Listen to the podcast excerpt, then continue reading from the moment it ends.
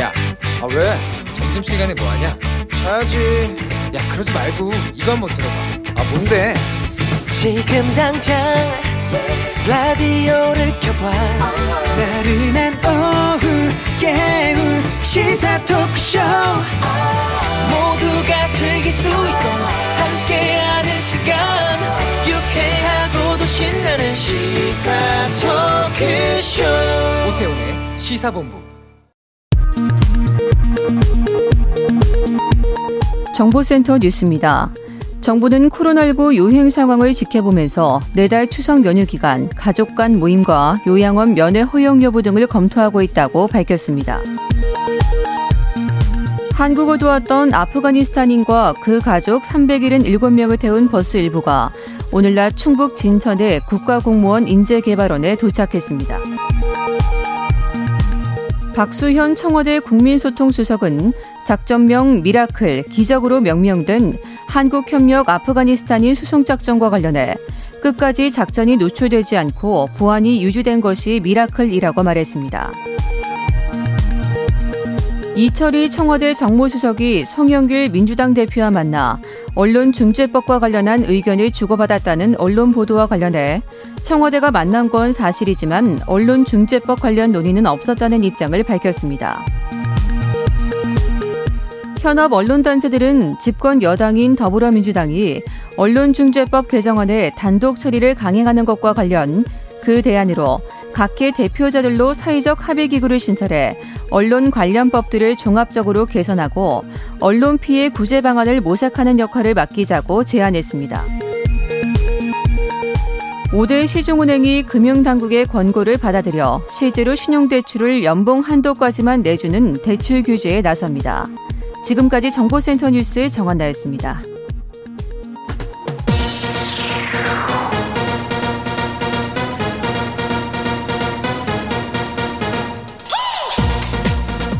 박정호의 본부 뉴스. 네, 이 시각 주요 뉴스들 정리해 드립니다. 본부 뉴스 오마이뉴스의 박정호 기자와 함께합니다. 어서 오세요. 네, 안녕하십니까? 예. 아, 밤사이 신규 확진자 수 이틀째 1,800명대네요. 그렇습니다. 오늘 0시 기준 신규 확진자가 1,841명 발생을 했는데요. 네. 어제 1,882명보다 41명 줄었습니다. 하지만 계속해서 네 자릿수 확진자가 이어지고 있으면서 특히 위중증 환자, 사망자도 늘어나고 있어서 음. 당국이 걱정인데요. 지금 병상 확보 등에 지금 노력을 하고 있는 상황입니다. 네. 50일 넘게 지금 1000명 이상의 확진자가 계속 나오고 네. 있는데 이런 상황이라 그런지 어 그동안 뭐 이젠 더 이상 코로나랑 함께 살아야 되는 거 아니냐 네. 이런 뭐 걱정들 많이 하셨는데 정부가 이른바 그 with 코로나 네. 이거를 위한 조건을 제시했다고요.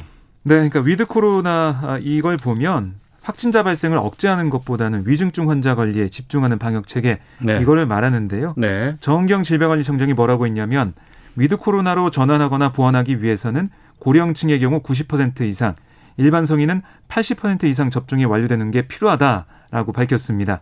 그래서 전제 조건이 되는 예방 접종률을 최대한 10월 말까지 끌어올리고요. 네. 방역과 역학 의료 대응 체계 이걸 체계화하는 준비 작업을 진행해야 위드 코로나 전환 시에 피해를 줄일 수 있다라고 설명을 했습니다. 음. 에, 이게 뭐 방역 전략을 전환해도 어느 정도까지 거리두기나 이 수칙을 완화할 수 있을지는 좀 더 봐야 된다. 네. 모니터링 해봐야 된다. 이렇게 얘기를 했고요. 특히 이제 실내에서의 마스크 착용 이건 제일 마지막까지 유지해야 하는 개인 방역 수칙일 것으로 판단한다라고 정 천장은 전망했습니다. 네. 자, 그리고 어제 오후에 입국한 아프가니스탄인 협력자와 가족. 어, 정말 시점이 참 네. 다행스러운 상황이 됐는데 그렇습니다. 아, 하루 지나고 지금 조금 전에 진천으로 갔다는 지금 뉴스 나오고 있는데 밤 사이에 그 PCR 검사 같은 거 하지 않았습니까? 네, 했습니다. 어, 어떤 결과 나왔어요? 네, 인천공항 도착하자마자 이 검사를 했는데요. 네. 오늘 아침에 결과를 보니까 아, 377명 가운데 360명의 음성이 나왔고요. 음. 17명이 미결정 판정이 나왔습니다. 어. 그래서 음성이 나올 때까지 미뤄지는 게 아니냐 이런 얘기도 있었는데 이 정부 입장은 다 같이 이제 진천에 이동을 해서 네. 아, 거기서 이제 기다려 보자 아, 음. 이런 얘기를 했고요. 또 여기 도착한 다음에 검사를 또 받는 거거든요. 다시 한 번 더 받고 예, 예 그다음에 예. 2주 격리를 하기 때문에 네. 아, 여기서 아, 이동해서 지금 있는 상황입니다. 음. 충북 진천의 국가공무원 인재 개발원에서 2주 격리 뒤에 6주 동안 이 정착 교육을 받게 되는데요. 네. 우리 사회에 적응할 수 있도록 이 돕는 그런 역할, 뭐 한국어 교육도 있고 한국 문화 교육도 있고요. 그리고 오늘 법무부의 브리핑 잠시 전에 있었는데 그걸 들어보니까 3, 4인실을 나눠서 배정하고 음, 가족이 많이 그렇습니다. 70가구니까 예. 그리고 아동과 뭐 장애인을 배려하겠다 이런 얘기를 했고요. 또 종교를 고려한 도시락을 제공하겠다. 또 통역이 상주에서 소통을 계속 원활하게 하겠다 이런 얘기도 했고 또 영유아를 위한 임시 보육시설 운영 얘기도 있습니다. 아, 그리고 이렇게 생활한 다음에는 정부가 마련한 다른 시설로 옮겨질 것으로 알려지고 있습니다. 네. 카불 공항에서 지금 폭탄이 터져서 네. 어, 지금 뭐 사망자가 100명을 넘는 그런 상황으로 알려지고 있는데요. 예.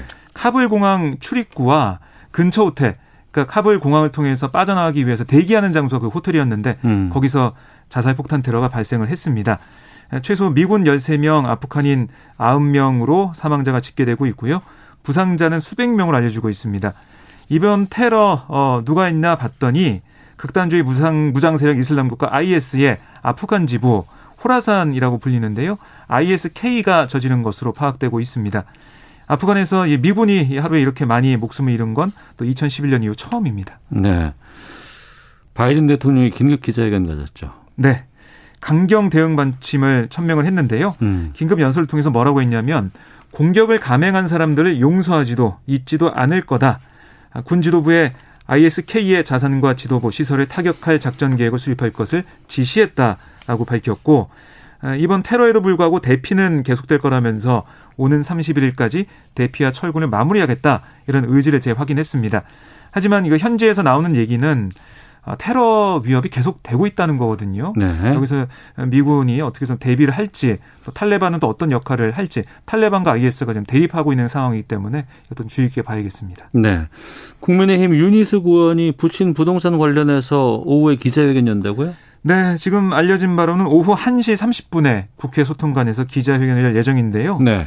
어, 지금 유니언에 붙인 그러니까 세종시 전이면 신방리에 놓은 아, 만 871제곱미터, 음. 그러니까 약 3,300평을 2016년 사들였는데 국민권익위는 여기에 농지법과 주민등록법 위반 의혹이 있다라고 밝혔습니다. 아, 이에 유니언이 의원직을 사퇴하겠다라고 발표를 했는데요. 아, 이에 대해 이 부친이 구입한 논 시세가 크게 오른 과정에서 한국개발연구원 KDI 연구원이었던 윤 의원이 뭐 직간접적으로 기여한 게 아니냐, 관여한 게 아니냐 이런 음. 의혹이 제기가 됐습니다. 여기에 대해서 윤 의원은 어제 기자들에게 뭐 입장문을 한번 보냈어요. 네. 부친의 토지 매입 과정에 전혀 관여한 바가 없다라고 밝혔는데요. 오늘 기자회견에서 어, 구체적으로 어떤 입장을 내놓을지 좀 봐야겠습니다. 네. 어, 조사에서 또 제기된 그 국민의힘 이철규 의원. 네. 어, 아들 문제가 좀 드러나고 있다면서요? 그렇습니다. 그러니까 국회 공직자윤리위원회가 지난 3월 공개한 2020년 말 기준 국회의원 재산 변동 사항에 따르면 이 의원의 아들이 서울 강북구 한 아파트에 6억 4천만 원짜리 전세권을 갖고 있어요. 네. 그런데 국회의원 재산 변동 사항 서류에 이 의원의 장남은 전세금을 조달하기 위해서 음. 누군가에게 5억 9천만 원을 빌린 것으로 돼 있습니다. 네. 그러니까 채무가 통상적인 수준을 넘으면서 일각에서는 편법 증여 아니냐 이런 의혹이 제기가 되고 있는데요. 이, 이뿐만이 아니고 이 의원의 딸도 최근 전세를 끼고 약 16억 정도인 아파트를 매입한 것으로 알려졌는데 이 과정에서도 수억 원에 달하는 빚을 가족이 아닌 제3자에게 진 것으로 전해지고 있습니다. 그러니까 권익위는 이 과정에서 편법 증여나 부동산 명의 신탁은 아닌지 확인해야 된다. 조사 결과 내놓고 있는데요. 국민의힘 지도부는 이 의원에게 탈당을 요구한 상태인데 어, 이 의원은 계속해서 반발을 하고 있습니다. 네.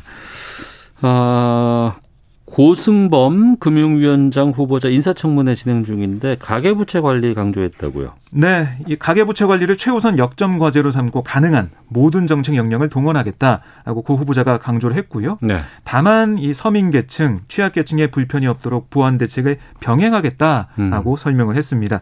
아 그리고 코로나19 피해가 가장 큰 소상공인에 대한 금융 지원 그러니까 차질 없이 추진하겠다라고 덧붙였는데요. 특히 다음 달 말 끝나는 중소기업 소상공인 대출 만기 연장과 상환 유예 조치 이걸 연장할지 여부와 관련해서 이렇게 얘기했어요. 방역 조치 강화 등으로 인한 어려움을 충분히 반영한 결정이 필요하다. 아, 이렇게 강조를 했거든요.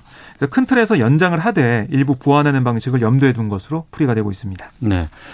짧게 하나만 더 보겠습니다. 내년 건강보험료율이 올해보다 1.89% 오른다고요. 네, 어젯밤 건강보험정책심의위원회에서 결정한 건데요.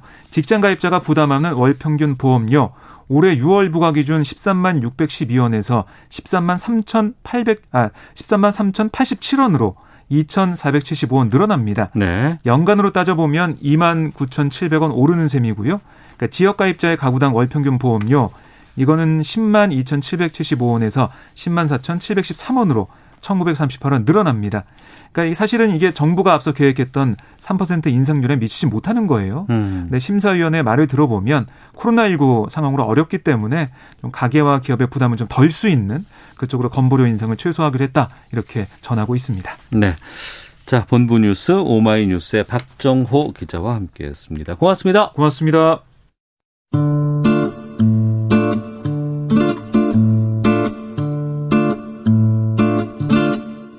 오태훈의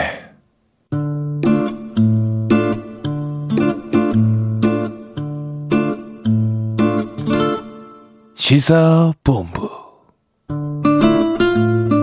네, 1시 11분 지나고 있습니다. 시사본부는 청취 여러분들의 참여 기다리고 있습니다. 샵 9730으로 의견 보내주시면 되고요. 짧은 문자 50원, 긴 문자 100원, 어플리케이션 콩은 무료입니다. 팟캐스트와 콩, KBS 홈페이지를 통해서 시사본부 다시 들으실 수 있고 어, 콩 앱을 이용하시면 일라디오 이 생방송을 보이는 라디오로 만나실 수 있습니다. 어, 콩앱 일라디오 채널 화면 하단에 캠코더 마크 누르시면 되고요. 유튜브를 통해서도 생중계되고 있습니다. 오늘 금요일입니다. 한 주간의 언론 보도를 분석하고 비평하는 와치독 시간이 있습니다. 알파고 신하 씨 외신 기자 나오셨습니다. 안녕하십니까? 네, 안녕하십니까? 예, 정상근 전 미디어오늘 기자 함께합니다. 안녕하십니까? 안녕하십니까? 예. 알파오 기자. 예. 알파오 기자가 그 아시아엔에 예. 있는데 중동 소식 전하는 매체라고요. 네, 저는 뭐 개인 유튜브에서도 하고 있어요. 네, 물론 그렇긴 하고. 어. 그 지난 밤에 카불 공항에서 폭탄 테러 있었잖아요. 예, 공항에서도 했고 주변 지역 몇 호텔에서도 예, 있었다고 하고 총 세 개 일어났어요. 예.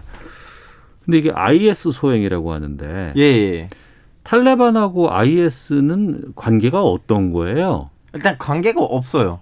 원래 없어요. 아, 가... 원래 알카이다랑 어. 관계를 있다고 할 수가 있으나 네. IS는 이제 어, 미국이 이라크를 침공하고 다, 한 다음에 그 교도소들에 있는 이제 애들이 밖에 나와서 에, 알카이다에서 빠져나왔던 애들이랑 같이 만들었던 단체이고 이분들 좀 약간 정신적으로는 문제가 이건 비하파는 아니고 실제로 네. 오랫동안 어. 고문당하다 보니까 네. 정신적으로 좀 약간 문제 있는 사람들 대다수고 어. 그러다 보니까 단순히 테러를 일으키는 거 아니고 일부러 네. 자극적으로 그리고 비인간적으로 하면서 그 관심을 모으려고 해요. 음. 그래서 어떻게 보면 이 무장 단체들 중에서 테러리스트 있고 테러리스트 중에서도 제일 끝판왕이에요. 네. 한때 세계가 엄청나게 확장됐다가 지금은 많이 약해졌다면서요. 이제 에, 중동에서는 이라크, 시리아에서는 이제 연합군이 이 IS를 몰아내다 보니까 이분들한테는 본고지가 필요하거든요. 음. 이렇게 좀 약간 그나마 안전하게 있을 수 있는 시골 하나라던가 있어야 되는데 네. 이제 그건 아, 아프가니스탄으로 보고 있어요. 그래서 어. 아프가니스탄 왔는데 탈레반 지금 거기서 정권을 잡았기 때문에 얘네들 여기서 나가라 이제 여기서 우리 땅이다. 음. 그래서 당분간 IS하고 탈레반 사이에는 중돌이 많이 일어날 거라고 보고 있습니다. 네. 그럼 탈레반은 IS를 축출하고 싶어 하는 게 맞아요? 네. 어. 이미 그, 이, 이 졸수 과정이 일어나기 전에는 몇 차례로 싸웠어요. 네. 그러다가 이 IS랑 끝까지 싸우는 IS 대원들도 있고 음. 이 싸우는 과정에서 IS에서 미래를 안 보는 대원들이 IS를 탈퇴하고 탈레반을 합류하기도 하고 이런 일들이 또 벌어졌어요. 네. 아니 아프가니스탄 사태가 이제 벌어지고 나서 어 탈레반 문제 좀 많은데 괜찮을까 그랬는데 이제 IS까지 지금 이게 터지니까 아프가니스탄 상황이 어떻게 될까 좀 걱정이 많이 되거든요. 어떻게 보십니까? 아, 아프가니스탄은 당분간 죄송합니다. 왜냐면 요즘 라디오 많이 해가지고 목이 좀 쉬었어요. 음, 괜찮아요. 이해해 주시길 예, 바래요. 예, 예. 이제 아프가니스탄에서 지금 탈레반의 수도를 이제 장악을 했는데 당분간 탈레반은 IS란도 싸울 거고 그리고 북방에 있는 북방 영맹이 있거든요. 네 네. 탈레반을 인정하지 않은 음. 지역 반란군이에요. 네, 지역 반란군. 예, 네. 그리고 그분들의 민족이 그 탈레반이랑 달라요. 탈레반은 파시스트이고 그 사람들은 이제 오즈벡 사람도 있고 타직 사람도 있고 그래요. 그러니까 당분간 아프가니스탄 내전 사태로 봐야 돼요. 내전이 계속 이어질 수밖에 없을 예. 것이다. 아. 어 제 그 아프간에서 우리 기관하고 함께 일했던 분들 오셨잖아요. 네. 우리 와가지고 이제 조금 전에 진천 인재개발원으로 갔던데 그거 네. 보고 알파 오기 전 어떤 느낌 들었어요? 이제 우리는 의리를 지킨 거예요. 그리고 어. 어, 원래 다른 나라들도 하려고 하다가 실패를 했거든요. 네.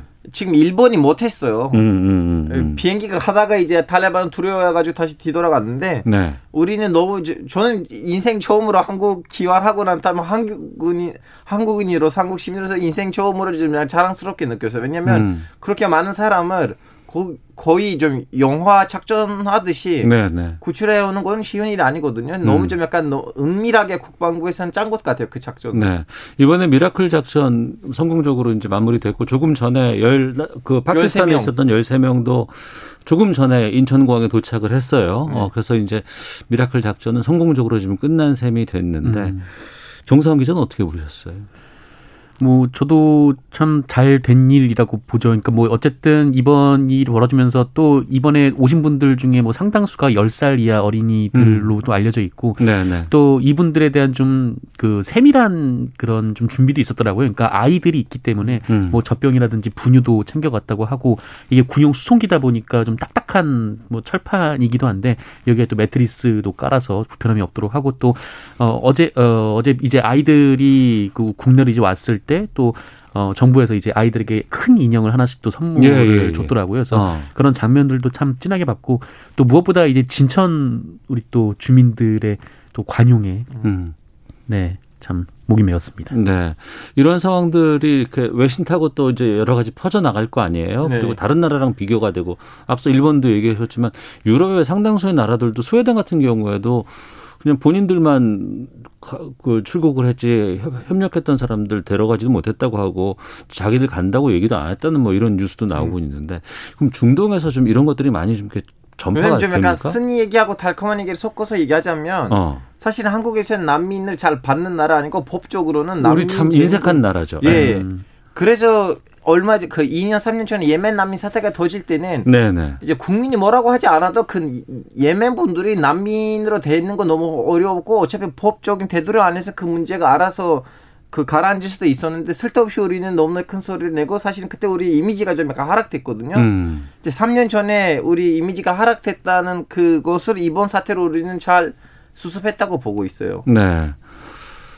어찌됐건 간에 이제 아프가니스탄은 미군정에서 완전히 이제 탈레반이 이제 정상국가로 가기 위해서 본인들이 이제 어, 나라를 운영할 거 아니겠어요? 네. 그럼 여기에 반대하는 고, 제가 듣기로는 한 350만 명 난민이 네.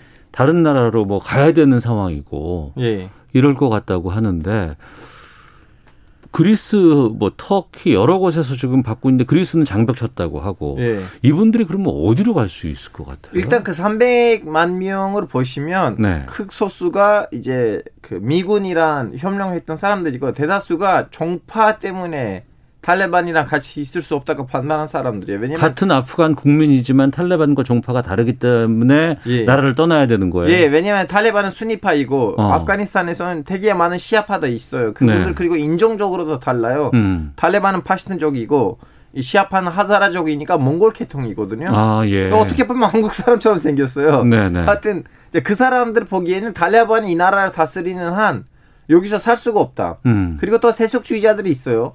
이슬람교를 믿지만 그렇게 좀 약간 어떻게 보면 서 때만 나연 신자 이제 그분들도 보기에는 탈레반이 여기 있으면 우리 여기서 살 수가 없다. 네. 그래서 그분들은 이제 그런 좀 약간 자기 일상생활이거나 아니면 민족적인 배경 때문에는 달그 아프가니스탄 떠나야겠다고 생각을 하는데 막상 보니까 이제 떠날 수가 없는 거예요. 왜냐면 주변 나라들도 상황이 그렇게 좋지 않고 음. 일단 터키에 가서 터키를 통해서 유럽에 가야 되는 상황인데 네. 그리스도 이제 막았기 때문에 애기 해를 통해서 위험한 여행을 통해서 이제 유럽으로 가야 되는 상황이죠 이분들. 음.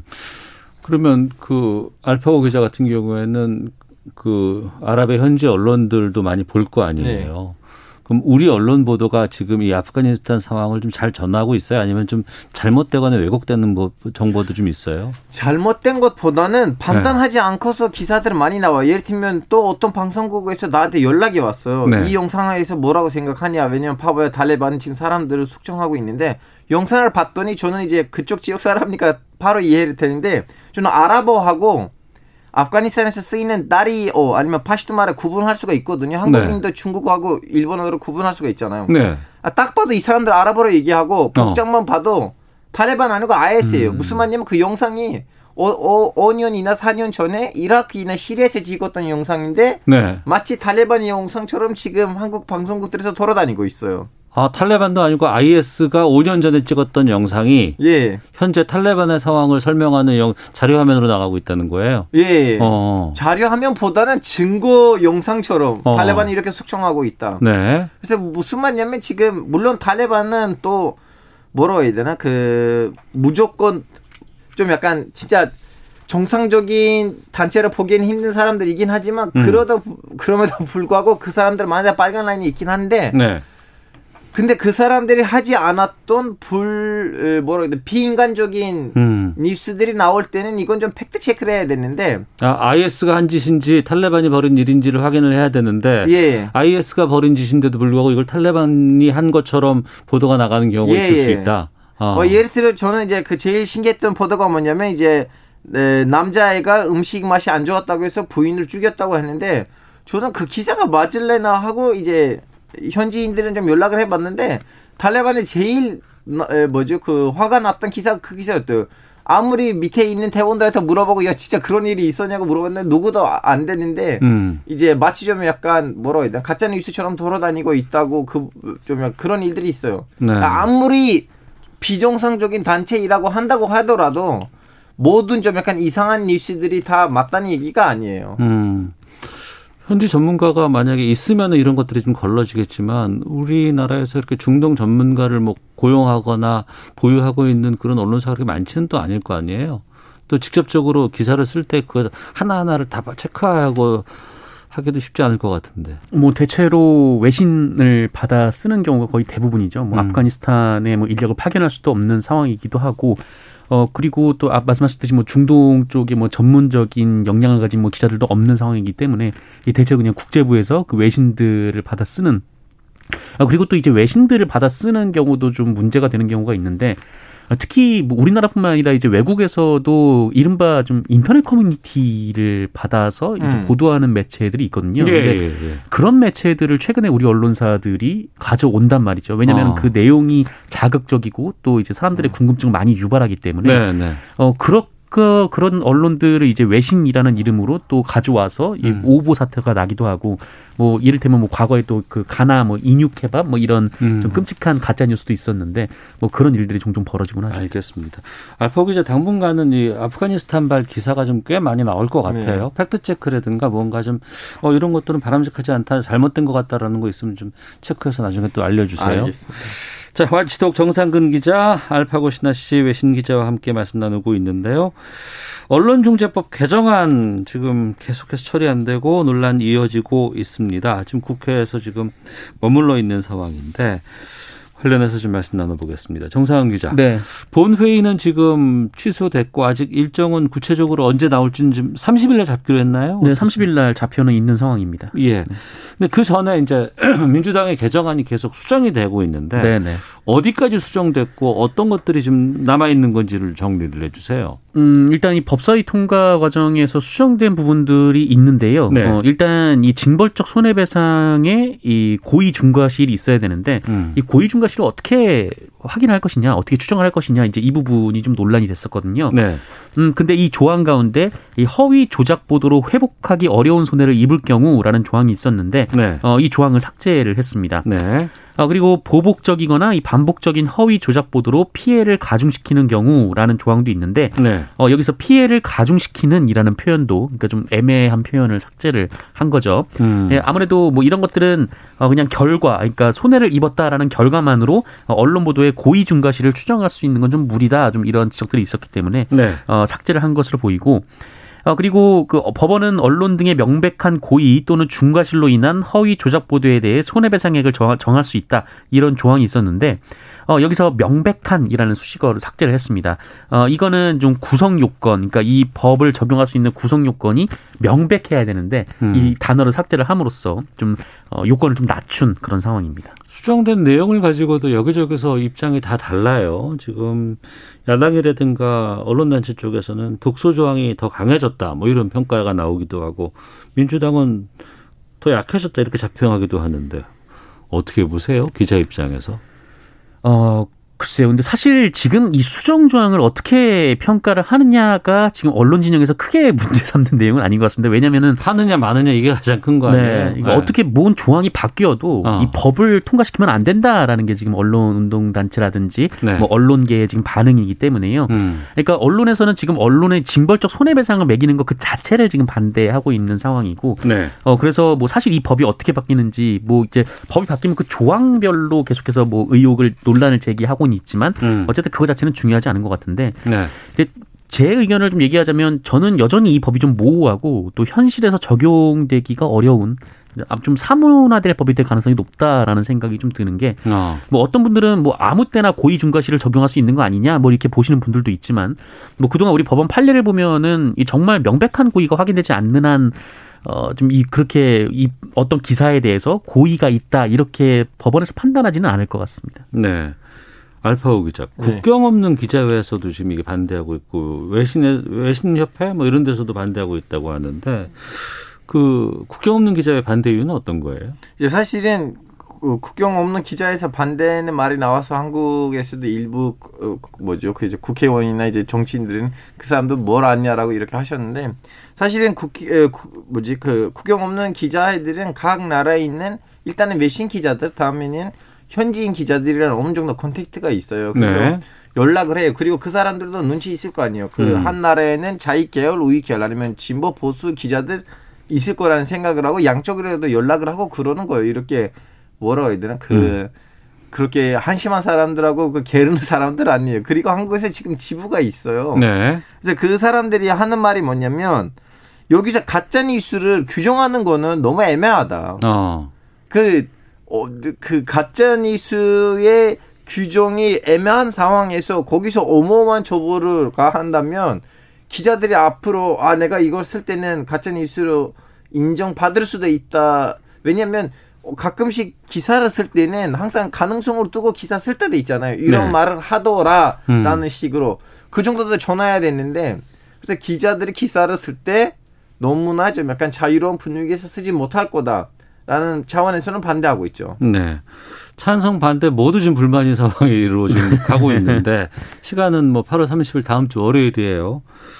이게 또 수정안이 나와야 되는 건 아닌 것 같고 이거 어떻게 마무리해야 된다고 봐야 할지 의견 한 번씩 듣고 마치도록 하겠습니다. 알파오 기자. 제 보기에는 좋은 취지로 시작했지만 과정이 너무나 좀 바람직하지 않은 과정이었기 때문에 다시 한번 원점으로 들어가고 굳이 음. 4월 24일까지는 할 필요가 없고 굳이 이번에 하지 말고 네, 이건 제대로 해야 돼요. 안 그러면 언론이 진짜로 동제받은 느낌으로 움직이면 음. 완전히 그 한국에다가 큰 피해를 줄 것 같아요. 네, 정상환 기자는요. 뭐 저는 일단 첫 번째 민주당에 좀 불만을 좀 제기하고 싶은 게 이 법안이 어제 오늘 얘기도 아니고 네. 사실 굉장히 좀 오래 전부터 나왔던 얘기였는데 그동안 아무것도 안 하고 있다가 갑자기 국민의힘의 상임위원장 몇 자리 주기로 한 다음에 화확 일이 진행이 되고 있거든요. 아 그때부터 좀 전광석화 같이 바뀌긴 했죠. 예. 네, 그러니까 지금까지 좀 계속해서 얘기를 좀 나누고 법안을 추진했어야 되는 거 아닌가라는 생각이 지금까지 뭐 했나라는 생각이 들고 어, 그리고 언론에도 참 할 말이 많은데 정말 이 법이 통과 되면 기사를 못 쓴다고 생각을 하는 건가. 음. 네. 그러니까 좀, 지금 좀 너무 오버하고 있는 거 아닌가라는 생각이 드는 게 네. 지금 어떤 조항을 하나하나 가지고 뭐 이렇게 조항이 되면은 이 부분에서 언론이 굉장히 기사를 쓰기가 어려울 것이다라고 얘기를 하고 있지만 이 법의 가장 중요한 전제는 허위 왜곡 보도여야 하고 네. 이 허위 왜곡 보도일 뿐만 아니라 거기에 고의가 있어야 되는 거거든요. 네. 그러니까 사실 이거를 입증하기가 소비자들은 쉽지가 않아요. 네. 그러니까 뭐 지금 뭐 의사들의 뭐 어떤 뭐 문제점을 소비자들이 증명을 해내기가 쉽지 않은 것처럼 음. 이 언론 내부에 좀 그런 고의나 중과실을 소비자들이 그 입증해내기가 쉽지 않은데 정말 언론에서 그렇게 생각을 하고 있는지 그것도 좀 의문입니다. 알겠습니다. 이렇게 마치도록 하겠습니다. 알겠습니다. 마치도록 정상근 알파고 두 기자와 함께했습니다. 오늘 말씀 고맙습니다. 고맙습니다. 감사합니다. 자, 이어서 이 시각 어, 기상 상황 살펴보고 교통 정보 확인하고 돌아오겠습니다. 먼저 날씨와 미세먼지 정보 윤지수 씨가 전해 주십니다. 네, 전국의 하늘이 흐리고 곳곳에 비가 내리고 있습니다. 전라북도 지역과 전라남도 일부 지역은 지금 호우특보도 내려져 있는데요. 서해상에서 다가온 기압골의 영향 때문이고요. 이 기압골은 내일 벗어날 것으로 보이기 때문에 대부분 지역은 오늘 밤 안으로 비가 그치겠지만 전라남도 남해안과 경상북도 남부 지역, 경남권을 중심으로 내일 새벽까지는 비가 좀 더 이어지겠습니다. 내일도 내일 오전이나 낮 사이에는 지리산 부근에 비 예보가 있고 제주도 지방은 내일 새벽부터 오후 사이에 다시 한번 비가 내리겠습니다. 서울을 비롯한 수도권 북부 지역에서는 약하게 빗방울이나 약한 비 정도이지만 충청권 남부 지역 또 남부 지방은 아주 거세게 비가 내리겠고요. 지금 호우특보가 전라남북도 일부 지역에 내려진 만큼 남부 지방은 시간당 강우량이 50mm가 넘는 강한 비가 더 내린다는 점도 참고하시면 좋겠습니다. 이 지역들은 예상 강우량도 30에서 100mm, 많은 곳은 150mm가 될 것으로 보고 있습니다. 한편 경상남도 남해 안 해안 일부와 제주도 일부 지역은 폭염특보가 내려져 있고 오늘 낮 최고 기온 이 지역들을 중심으로 30도를 웃돌겠습니다. 제주 32도, 순천과 창원은 31도가 예상됩니다. 이 밖에 대구, 부산 30도, 서울 24도, 세종과 대전은 25도로 어제보다 낮은 곳이 많겠습니다. 지금 미세먼지 상황 우리나라 서쪽 지역을 중심으로 좋은 단계이고요. 동쪽 지역은 보통 단계를 보이고 있습니다. 대기 확산이 원활하고 또 비가 내리기 때문에 미세먼지 상황은 보통 이상이 될 것으로 예상이 됩니다. 다만 오존 농도가 경상북도 지역을 중심으로 오늘 나쁨 단계에 이르는 곳도 있을 전망입니다. 지금 서울 기온은 22.9도입니다. 다음은 이 시각 교통 상황 알아보겠습니다. KBS 교통정보센터의 오수미 씨입니다. 네, 이 시각 교통정보입니다. 비가 내리면서 평소보다 정체가 심하고 돌발 소식도 계속해서 들어옵니다. 먼저 서울 시내 청담대교 다리 위 북단에서 남단으로 가는 1차로에 추돌 사고가 나면서 여파로 정체고요. 경부고속도로 서울 방향으로도 서울 시구 간인 양재 부근 1, 2, 3차로에서 승용차 관련한 사고가 발생했습니다. 수습이 진행되면서 양재 일대로 정체가 심해져 있습니다. 같은 서울 방향 충청권인 천안 일대에서 새롭게 밀리기 시작했고요. 반대 부산 쪽으로도 안성부터 망향휴게소까지 정체꼬리가 길어져 있습니다. 중부고속도로 하남 쪽 일축부터 남이천까지 12km나 막히고 반대 남이 방향으로는 호법에서 모가 일축 부근 또 진천에서 진천 터널까지 답답한 흐름 이어집니다. 지금까지 KBS 교통정보센터였습니다.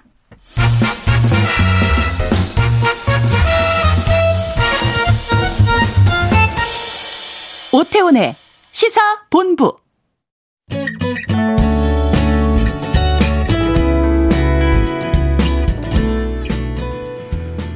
네, 음원 사이트에 들어가 보면 지금 막 시작한 이 노래에 대해서 여러 가지 댓글들이 적혀져 있는데요. 제가 소개를 좀 해드리겠습니다.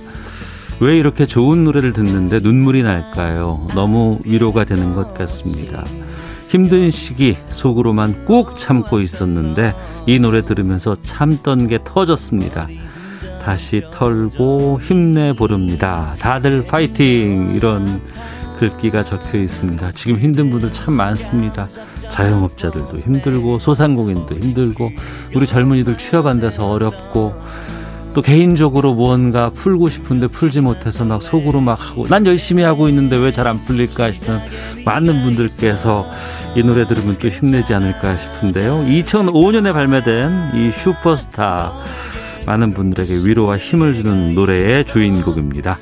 오늘 금요 초대석 싱어송라이터 이한철 씨와 함께하겠습니다. 어서 오십시오. 안녕하세요. 반갑습니다. 이한철입니다. 저는 이한철 씨 얼굴 뵙고 환한 네. 미소만 봐도 힘이 나는 것 같습니다. 네. 근데 저 소개할 때 말씀 주신 것처럼 예. 일상에서 떠오르는 문득 문득 아 이분들은 요즘 진짜 힘드시겠다라는 생각들 하게 되는데요. 네. 저는 어제 문득 아 세탁소 하시는 분들도 되게 힘들겠다 어. 생각이 들더라고요. 예. 다들 요즘 뭐 재택근무를 많이 하니까 어, 다려진 셔츠나 뭐 아, 그렇죠, 그렇죠. 예, 정장 예. 입을 일이 없잖아요. 예, 예, 어, 예. 문득 생각이 나네요. 어.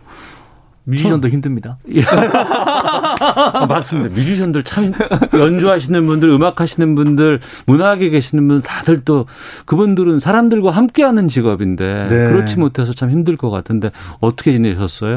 저는 뭐 집에서 보내는 주말에 되게 익숙해지느라 네. 바쁘게 보냈습니다. 보통 이제 가수들은 어. 봄부터 가을까지 네. 이 주말에 거의 공연이나 페스티벌이나 행사 같은 게 진짜 많이 몰려 있는데요. 그렇죠. 주말이 일 없으니까 집에만 있으니까 처음엔 그게 너무 어색하더라고요. 어. 요즘 이제 익숙해졌습니다. 근데 그 적응하시면 안 되는데. 그러니까요.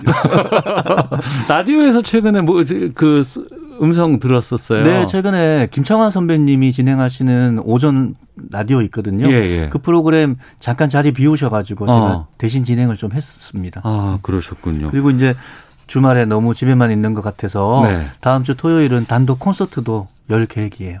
그러니까 그 단독 콘서트 어떻게 여는 건지 좀 말씀해 주세요. 그거를. 네. 요즘 이제 전문 공연장에서는 네. 공연이 거리두기 좌석제해서 가능하거든요. 예. 그래서 온, 온라인으로도 또 오프라인으로도 동시에 어. 공연을 한번 해보려고 예, 예. 다음 주 토요일 저녁 7시에 공연을 하는데요. 네. 오프라인으로는 거리두기 좌석제에서 한 60석 정도 음. 티켓을 열어놨고 네. 온라인으로는 그 온라인 공연 전용 플랫폼들이 요즘 있더라고요. 아, 그래요? 그래서 어, 음악 팬분들이 대체로는 어, 노튜브에서 그냥 무료로 보시는 거에 익숙해져 계시긴 한데 음. 이렇게 좀 온라인 공연료를 지불하고 네. 더 특별한 공연을 보시는 방법으로 음. 공연 준비하고 있습니다. 네. 청취자 문자가 막 쏟아지고 있는데 최은화 님께서 이한철 님 보려고 시사본부 찾아왔어요.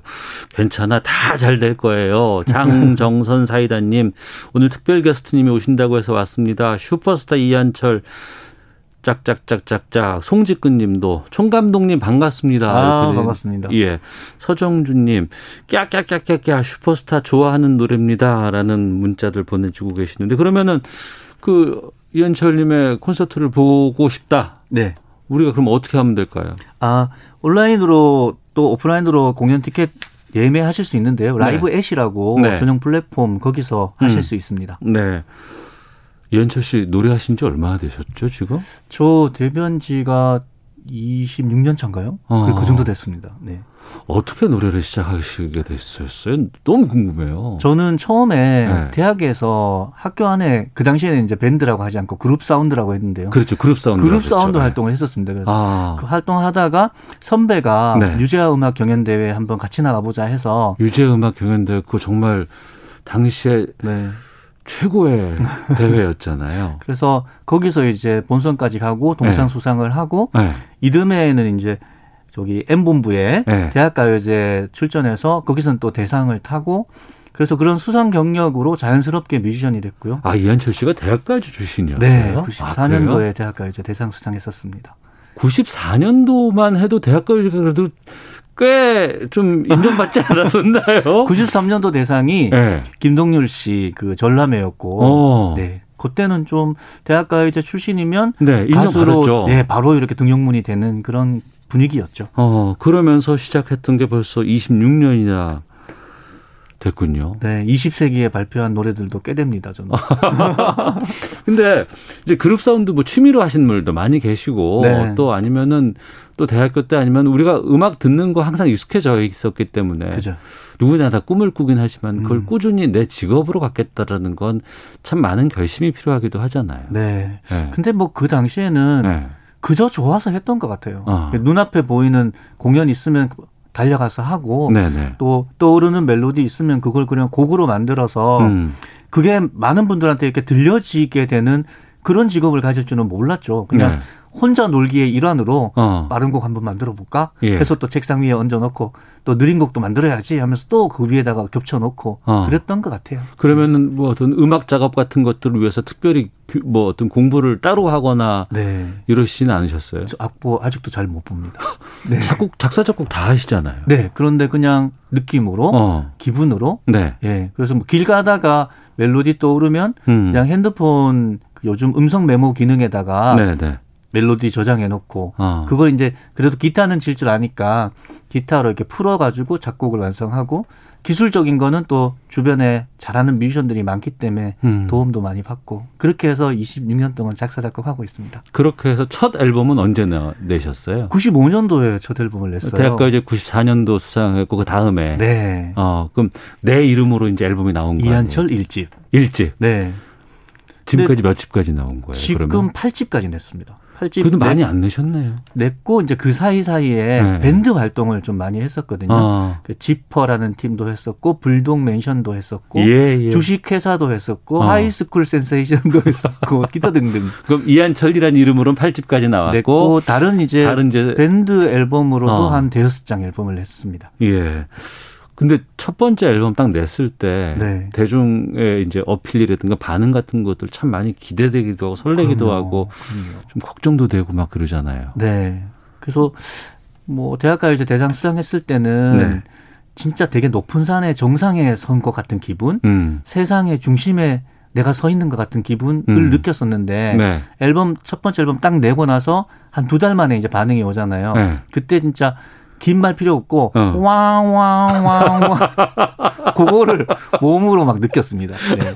그냥 그 시절에 대학가회제에서 대상 타는 것과 네. 그렇게 해서 그 등용된 가수들 수백 수천 명하고 같이 이렇게 어. 음악을 뽐내 보는 거는 전혀 다른 얘기구나라는 걸 느꼈죠. 음.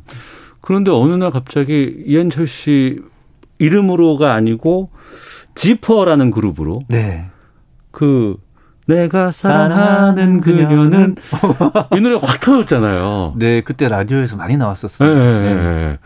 그러니까 지퍼는 어떻게 활성하게 된 거예요? 그러면? 지퍼는 대학가요제 제 후배인데 네. 타마라고 음. 그 친구가 이제 앨범 내겠다고 저한테 노래를 막 들려줬는데 음악이 네. 너무 좋은 거예요. 예. 그리고 그리고 이제 음악이 제가 할 수 만들 수 없는 장르의 음악들을 막 너무 잘 하더라고요. 힙합, 음. 트립합 이런 음악. 그래서 같이 해서 좀 더 이렇게 스펙트럼이 넓은 음악을 한번 해보자 해서 결성했고요. 네. 그래서 발표한 곡이 내가 사랑하는 그녀는 이었습니다. 음, 이게 큰 인기 얻었고, 네. 그 다음에 불독맨션. 네. 불독맨션도 이제 마찬가지로 지퍼 네. 활동의 연장선상에서 예. 함께 연주하던 악기 연주하는 멤버들하고 예. 우리가 이렇게 마음이 잘 맞는데 아예 그냥 밴드를 해볼까 어. 해서 이제 결성된 밴드고 예. 이 불독맨션 음악도 음악 애호가 분들이 많이 이렇게 좋아해 주세요. 2002년에 데뷔 앨범이 발표됐는데 20년 딱 지났는데 음. 요즘 들어도 뭐 괜찮다, 들을만하다 이런 얘기 많이 주셔요. 근데 이제 뮤지션들 이렇게 보면 어떤 자기의 음악 색이 강해서 네. 누군가 같이 협업을 한두 번 할 수는 있겠지만 네. 이렇게 다양한 작품들을 막 이 사람 이분들과도 했다가 이렇게 음. 했다가 하기가 쉽지 않잖아요. 근데 음. 이현철 씨는 친화력이나 이런 것들이 좀 리더십 같은 거 상당히 강한 것 같아요.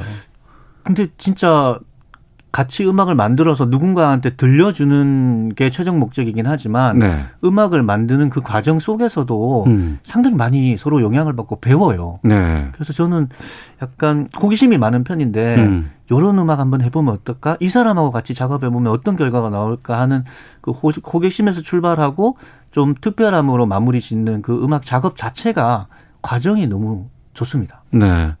아유, 문자 계속 오고 있습니다. 5991 하나번님, 이한철님, 불독맨션 시절에 데스티니 너무 좋고 흘러간다는 힘들었을 때 많은 위로가 됩니다. 0612님, 어, 다 알고 계시네. 93년도 대학가요제 대상 전람회였고, 그 다음 해가 바로 이현철님입니다. 2496님, 당시 대상곡 껍질을 깨고, 정말 노래 좋습니다. 이번 콘서트 진심으로 기대되고요. 박상은 님도, 저도 온라인 공연 예매했어요. 아, 라고 보내주셨는데. 이번에 온라인 공연을 좀 네. 재밌게 해보려고 어. 공연하다가 노래 중에 보통 잠깐 노래가 잠깐 쉬면서 악기 연주가 솔로를 하는 경우 있잖아요. 예, 그렇죠. 그때 누가 솔로 할지를 어. 온라인으로 오프라인으로 관객이 결정하는 interactive. 아 그래요? 뭐 그런 식으로 공연을 한번 쌍방향 소통이 가능한 그렇죠. 어. 그런 걸 재미나게 한번 해보려고 준비했습니다 아, 어, 기대가 되는데 그리고 아무래도 이제 이한철 씨 얘기하면 이 슈퍼스타 이 노래를 얘기를 안 할 수가 없어요. 근데 네. 저 이거 좀 여쭤보려고 하는데 슈퍼스타 얘기면 너무 많이 들으시잖아요. 많이 듣죠. 많이 네. 들, 듣고 또 많이 대답하는데 네. 별로 안 질려요. 아, 안 질리세요? 네. 저한테 너무 질릴까봐. 너무 소중한 곡이라. 네. 그렇죠, 그렇죠. 네. 어떻게 탄생하게 된 거예요? 이 노래는 네. 그 대입 실패한 고등학교 야구 선수를 제가 우연하게 만나게 됐는데 사실 그 즈음에 저는 아 나도 히트곡 한번 써보고 싶다라는 아, 아, 아. 열망이 되게 컸었거든요. 예. 근데 번번이 이제 거기까지는 다다르지 못하고 있다가 예. 그러면 차라리 예. 많은 사람들 4,500만, 5천만이 듣는 음악은 아니더라도 음. 한 명이라도 이 노래를 나의 주제곡이다라고 생각하는 노래였으면 좋겠다라는 생각에 네. 그 고등학교 야구 선수한테 이제 곡을 써서 줬어요. 그래서 가사 어. 내용에 보면 까무잡잡한 스포츠맨 이런 가사가 나오는 게 그런 예. 이유입니다. 어. 주인공이 있는 네. 실화를 바탕으로 한 노래. 그렇게 해서 줬어요. 네. 그리고 발표도 했고. 네. 반응이 언제부터 스물스물 올라오기 시작하는 거예요? 그 노래가 정확히 이제 4번 트랙 곡이거든요. 예. 4번 그러니까 메인으로 트랙, 민 것도 아니었고. 그렇죠. 예. 4번 트랙이라고 하면 예. 타이틀곡이 아니었다는 건데 네. 그 당시에 녹차 음료 CF에 쓰겠다고 어. 앨범 발표하고 나서 한 5, 6개월 지나서 네. 그러니까 앨범을 흔히 접는다고 하잖아요. 예, 예. 접었는데 어. 뒤늦게 이제 연락이 왔더라고요. 아, 활동을 접을 때쯤 해서 CF 광고로 이거 백뮤직으로 좀 쓸 테니까 네. 뭐 허락해 주세요라고 왔나 봐요. 네. 네. 그래서 어, 이 노래가 그렇게라도 쓰여지면 너무 감사하죠 어. 해서 예. 이제 된 건데 예. 그 CF를 이제 바람을 타고 어. 노래가 많이 알려지게 되었죠. 그 노래가 알려지고 나서 이현철 씨도 많이 변하셨죠. 어, 그리고 이제 뭐 잘 됐죠. 공연, 공연도 막 잘 되고, 뭐, 음, 그리고 이한철이라는 이름보다 네. 괜찮아 잘 될 거야가 어. 더 이제 더 유명해졌죠. 예. 네. 1489님께서 이 곡은 정말 명곡입니다. 저도 눈물 나네요. 직장인이어도 최저 연봉인데 생활비 부족해서 음. 대출 받으려 해도 이제 점점 대출 규제 들어오고 아이고. 건강보험료는 야금야금 오르고 모두 다 힘든 시제인 듯합니다. 아이고. 응원해 주셔서 감사합니다. 응원 드립니다. 기준금리도 또 올랐던데. 네. 네. 5013님께서 우리 아가 뱃속에 있을 때부터 슈퍼스타를 들려줘서인지 이 노래만 들으면 박수치고 좋아하네요. 라고 주셨는데 정말 어느 순간 힘들고 의지할 때도 없고 좌절하고 더 이상 내가 회복될 수 없을 네. 만한 네. 상황까지 가는데도 불구하고 이 노래 듣고 있으면 울컥하면서 그냥 네. 막, 어, 막 힘을 주는 게 아니고 울컥하는데 이겨낼 수 있을 것 같다라는 음. 누군가 토닥이는 그런 느낌이 좀 들거든요. 네. 저도 좀 뭐 한순간에 만든 곡이긴 하지만 예. 그 고등학교 야구 선수가 결국은 야구를 그만두게 되는 그 과정 속에서 음. 잘될 거라서 잘 될 거야라고 불러주는 게 아니라 네. 잘안 되지만 그래도 약간의 신락 같은 희망은 놓지 말자라는 의미로 노래를 만들어 줬기 때문에 어. 노래 그뭐 분위기 자체는 장조 분위기고 밝은 예, 예, 느낌이 예, 있지만 맞아요. 그래도 어. 울컥이 같이 그 이, 들어 있는 것 같아요. 어, 네. 그리고 당신 소중한 사람이에요라고 음. 말해주는 것 같아요. 네. 주변에서 혹시 이 노래 때문에 힘을 얻으신 분들의 좀 이야기도 많이 들으실 것 같은데. 네, 뭐 소소하게는 어, 뭐 시험 앞두고 노래 들었다. 뭐 네. 뭐 입, 입시 앞두고 음. 또 입사 앞두고 노래 들었다는 분도 많이 계시고 저는 특별히 이 노래는 길에서 그렇게 많이 불렀던 것 같아요. 네. 네. 그래서 여러 가지 사회적으로 어. 소외되고 있는 그런 상황 속에 놓여 계신 분들에게 노래 들려드리고 힘드리고 네. 그랬던 순간들이 많이 생각납니다. 그러니까 정말 힘든 사람들이 거리로 내몰린다거나 네. 무언가 자기의 입장을 처지를 얘기하고 싶은데 갇혀 있는 분들 음. 그 현장 가서도 공연을 참 많이 하세요. 네, 많이 했어요. 힘들지 않으세요? 아니면 그거 한때는 좀 무섭기도 했을 때도 있었잖아요. 무섭기보다는 그냥 네. 뮤지션으로서 음. 상식과 정의의 선에서 이건 꼭 해야 돼. 네. 이건 아니잖아. 라는 음. 마음이 탁 들 때 엉덩이가 탁 들려져요. 네. 네. 음. 그래서 그런 순간에 하고 오면 음. 너무 좋습니다. 그러니까 그분들도 그, 그 자리에서 슈퍼스타를 들으면 정말 기분이 좋잖아요. 울컥하고. 그렇죠. 어. 네. 부르면서도 울컥해요. 그런 네, 날은. 네, 네. 네.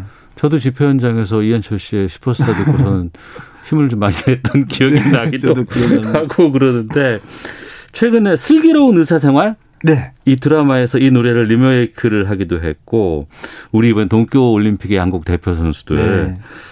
유희열의 스케치북에 나와서 이 노래 열창하기도 했다는데 혹시 보셨어요? 봤습니다. 네. 어떠세요? 그렇게 딱 하면. 네. 가문의 영광이라고 제가 SNS에 올렸어요. 아, 네. 그래요? 네. 어. 노래 이렇게 선택할 수 있는 노래들이 사실 되게 많은데 네. 그 중에 이제 제 노래를 골라 주신 것도 너무 어. 좋고, 어. 네. 노래가 이렇게 제 목소리를 떠나서 더 많은 더 넓은 생명력으로 여러분들한테 불려지고 들려질 때 그때가 제일 짜릿하죠. 저는 가수 겸 작곡가긴 하지만 네. 작곡가 쪽에 더 비중이 있는 듯 하거든요. 제 음. 개인적으로 느끼기에는. 어. 네. 0001번님, CBS 라디오 이한철의 그대 창가에 여기에서 많이 만났습니다. 이한철님의 진행이 달달하고 감성 너무 좋았고요. 슈퍼스타는 지금 가장 힘든 분들께 꼭 필요한 희망 메시지입니다. 라고 말씀해 주셨는데, 슈퍼스타가 근데 워낙 주목받다 보니까 다른 곡들이 좀 묻히는 게 좀 안타깝지 않을까 싶기도 한데. 네. 제 노래 좋은 거 많으니까. 예, 예. 이렇게 음원 사이트나 어. 들어가셔가지고. 네. 조금 어, 별표 하나라도 쳐져 있는 곡이 있다면 한번 들어봐 주십시오. 음. 산책 추천드립니다. 산책이요? 네, 산책이라는 노래가 있는데 요즘 공연 때 제가 많이 부르는 곡이에요. 예, 알겠습니다. 꼭 챙겨서 좀 들어보겠고요. 다른 분들에게 노래도 많이 주신다면서요? 네. 저는 주로 이소라 씨 앨범에 제곡 많이 줬었고 네. 그 중에 시시콜콜한 이야기라는 노래 있는데 네. 그 노래도 좀 추천을 드리고 어. 또 양희은 선배님 앨범에 막걸리란 노래 있거든요. 막걸리. 네. 예. 그 KBS에서 예전에 임현식 선배님하고 같이 막걸리 다큐멘터리를 네. 막걸리 그 지역의 유명한 막걸리 양조장이나 이런 데 막 다니면서 찍은 적이 있어요. 예, 예. 그때 이동하면서 만든 노래인데 어. 지금 현재 양희은 선배님 앨범에 수록되어 있거든요. 그 예. 그 노래도 되게 구수하고 좋습니다. 어. 그러니까 이한철 씨의 곡을 듣고 있으면 그냥 평범하지 않은데 어떻게 이게 이렇게 자연스럽게 곡으로 나올까라는 그런 음악들이 꽤 있거든요. 네. 그런 영감 같은 건 어떻게 얻어요? 그냥 막 떠올라요, 그냥 머릿속으로 그냥? 솔직히 말씀드리면 좀 그래요. 그래서 노래 쓰는 거를 너무 어렵게 생각 안 하고 있고 예, 예. 또 항상 이제 제가 음악 작업할 때 생각하는 것이 노래를 쓰기 시작했으면 꼭 마침표를 찍는다라는 어. 거거든요. 그래서 예. 항상 왕곡을 습작 형태로 많이 만들고 있고 어. 그래서 어떤 메시지가 주어졌을 때 그거를 노래로 완성된 노래로 좀 빠르게 만들어내는 것 같아요. 네. 자, 그리고 저희가 모신 이유도 이제 이런 부분들이 있는데 2015년부터 벌써 그럼 6년째, 7년째 네, 7년째 하고 있습니다. 이 사회혁신 네트워크에 참여하고 계십니다. 나우라는 이 네트워크인데 이건 어떤 곳이고 어떤 활동들을 하고 있는 겁니까? 네. 나우는 네. 나를 잊게 하는 우리 에서 이제 한 글자씩 이니셜을 따가지고 나우가 되는 아, 건데요. 지금이란 영어가 아니고. 네네. 네. 네. 뭐 그렇게도 표현될 수 있고요. 예, 예. 그 주로 뮤지션이 아닌 분들하고 노래 만들기를 해요. 그래서 제가 어, 뭐 울컥했던 감정이나 기뻐서 잔치 느낌이었을 때나 이럴 때 곡으로 만들어서 그 기분들을 더 위로도 하고 응원하는 그런 작업을 하는데 네. 그거를 뮤지션이 아닌 분들에게도 그 경험을 해드리고 싶어서 음. 그래서 뭐 장애인이나 또 암 경험자시거나 또 시니어신 분들 하고 같이 이제 노래 공동 가사 쓰기 워크숍을 하는 거예요. 네. 멜로디는 제가 쓰고 어. 그래서 함께 쓴 가사를 그분들의 목소리로 녹음해서 음원 발표하고 공연까지 이렇게 예. 이어지는 그런 프로젝트를 계속 하고 있습니다. 근데 그 프로젝트를 뭐 일회성으로 의미 있게 할 수도 있을 것 같은데 이렇게 장시간 동안 꾸준히 하는 이유도 궁금하거든요. 매년 하다 보면 어. 이제 지금도 이제 프로젝트 마무리하는 상황이거든요. 9월 11일 날 이제 패밀리 콘서트를 온라인으로 하면 일단락이 네. 되는데 네. 이때쯤 되면 내년에 뭐 하고 싶은지가 막 떠올라요. 음. 그래서 그런 식으로 계속 7년까지 해왔고 네. 내년에도 또 이어집니다. 아 그렇군요. 네. 그럼 여러 가지 다양한 다채로운 작업을 한다고 하는데 뮤지컬 2021 프로젝트는 뭡니까? 네, 뮤지컬은 이제 music 더하기 local. 그래서 local을 음악으로 잇는다라는 의미인데요. 예. 그 음악을 지역으로 이렇게 이, 어요 네. 그래서 어떻게 하냐면 어. 각 지역에 네. 마을 공동체들이 있어요. 그래서 예, 예. 서울은 성미산 마을, 광주는 일곡 마을, 대전은 대덕구 마을, 대구는 안심 마을. 아, 그 사회적으로 함께 모여서 참여하는 것들을 그런 공동체가 있는 마을을 네. 연결해 주는 거군요. 네. 그리고 이제 그 지역에서 활동하는 뮤지션들 네. 그래서 광주는 성민걸, 대전은 이밀규, 대구는 안현우라는 그 지역 활동 뮤지션이 어. 그 지역 분들하고 노래 가사 쓰기를 할 수 있게 예, 예. 그렇게 좀 어, 작곡을 하고 또 편곡은 그 지역에 맞게 어. 그 가사도 그 지역에 맞게 해서 멜로디는 같은데 편곡과 가사가 다른 노래 네 곡이 이제 발표가 됐어요. 음. 그게 이제 뮤지컬 프로젝트였습니다. 아 그렇군요. 아, 청취자께서 문자를 너무 많이 보여주셔서 다 소개를 못 드릴 것 같고 창약수님께서 우리 사회에 선한 영향력을 주는 나우 이한철 감독님 감사합니다. 5263님 저 이야기 해주신 산책 노래도 좋아하고요. 떼약볕도 좋아하는데요. 오늘은 고라니에게 들려주세요라고 지금 문자가 왔거든요. 네. 벌써 마칠 시간이 다 돼서 시간이 얼마 없는데 빨리 가네요. 저희 그 신청곡 들으면서 마치는데 네. 오늘 뭐 들을까요? 좀 전에 뮤지컬 프로젝트 함께 했던 네. 각 지역 뮤지션 있잖아요. 네. 그 뮤지션 넷이서 프로젝트 팀을 또 만들어서 활동을 하거든요. 네. 프로젝트 팀 이름이 고라니 클럽인데 어. 그 고라니 클럽이 함께 부른 고라니에게라는 노래. 아, 5263님께서 지금 신청해 주신 네, 네, 이 노래 같이 들으면 좋을 것 같습니다. 아, 지금 이한철 님의 고라니에게 나가고 있는데요. 이 노래 들으면서 시사본부 금요초대석 이한철 씨와 함께한 이 시간 소중한 시간 마치도록 하겠습니다. 고맙습니다. 감사합니다. 방송한 활동 부탁드릴게요. 네, 열심히 하겠습니다. 네, 시사본부도 마치겠습니다. 월요일에 뵙겠습니다. 안녕히 계십시오.